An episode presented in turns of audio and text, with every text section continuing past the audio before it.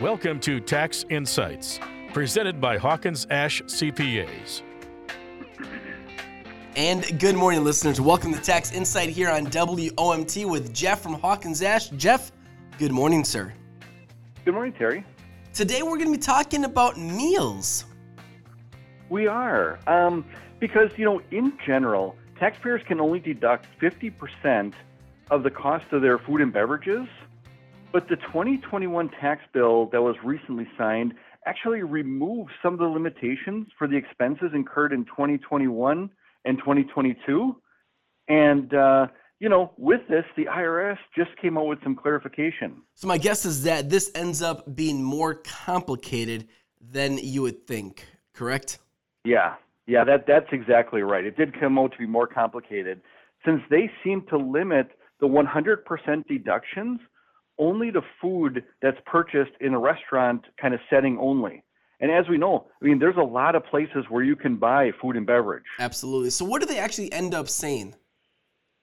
So, it looks like what they did is they limited the deduction for a restaurant only that prepares, you know, food purchased, I should say, at a restaurant that prepares and sells food or beverages to customers, you know, where you immediately eat it on their uh, business premise. They later clarified that to say, you know, to go orders and drive through orders, those are still okay. Um, and what they also do is they also said that a, a place that only sells takeout or like a food truck, that also qualifies. So you don't necessarily have to eat inside of a restaurant, but it does have to be a restaurant type setting. So what in order to get the 100% deduction. So what doesn't it include then? Yeah, so what it doesn't include is things like um, businesses that primarily sell prepackaged food that you know isn't intended to eat immediately. Examples of this would be things from the grocery store, maybe a convenience store, liquor stores, um, but it also doesn't include anything that's bought out of a, a vending machine or a kiosk. So I know many businesses use like a meal per diem, right? Is that 100% deductible? Yeah, as a quick refresher, you know, a number of years ago, the IRS they made it easier to reimburse employees for meals expenses. So rather than have the employee submit a whole bunch of receipts, they're allowed to get reimbursed a set amount of money per day. And this amount depends on what city you're living in.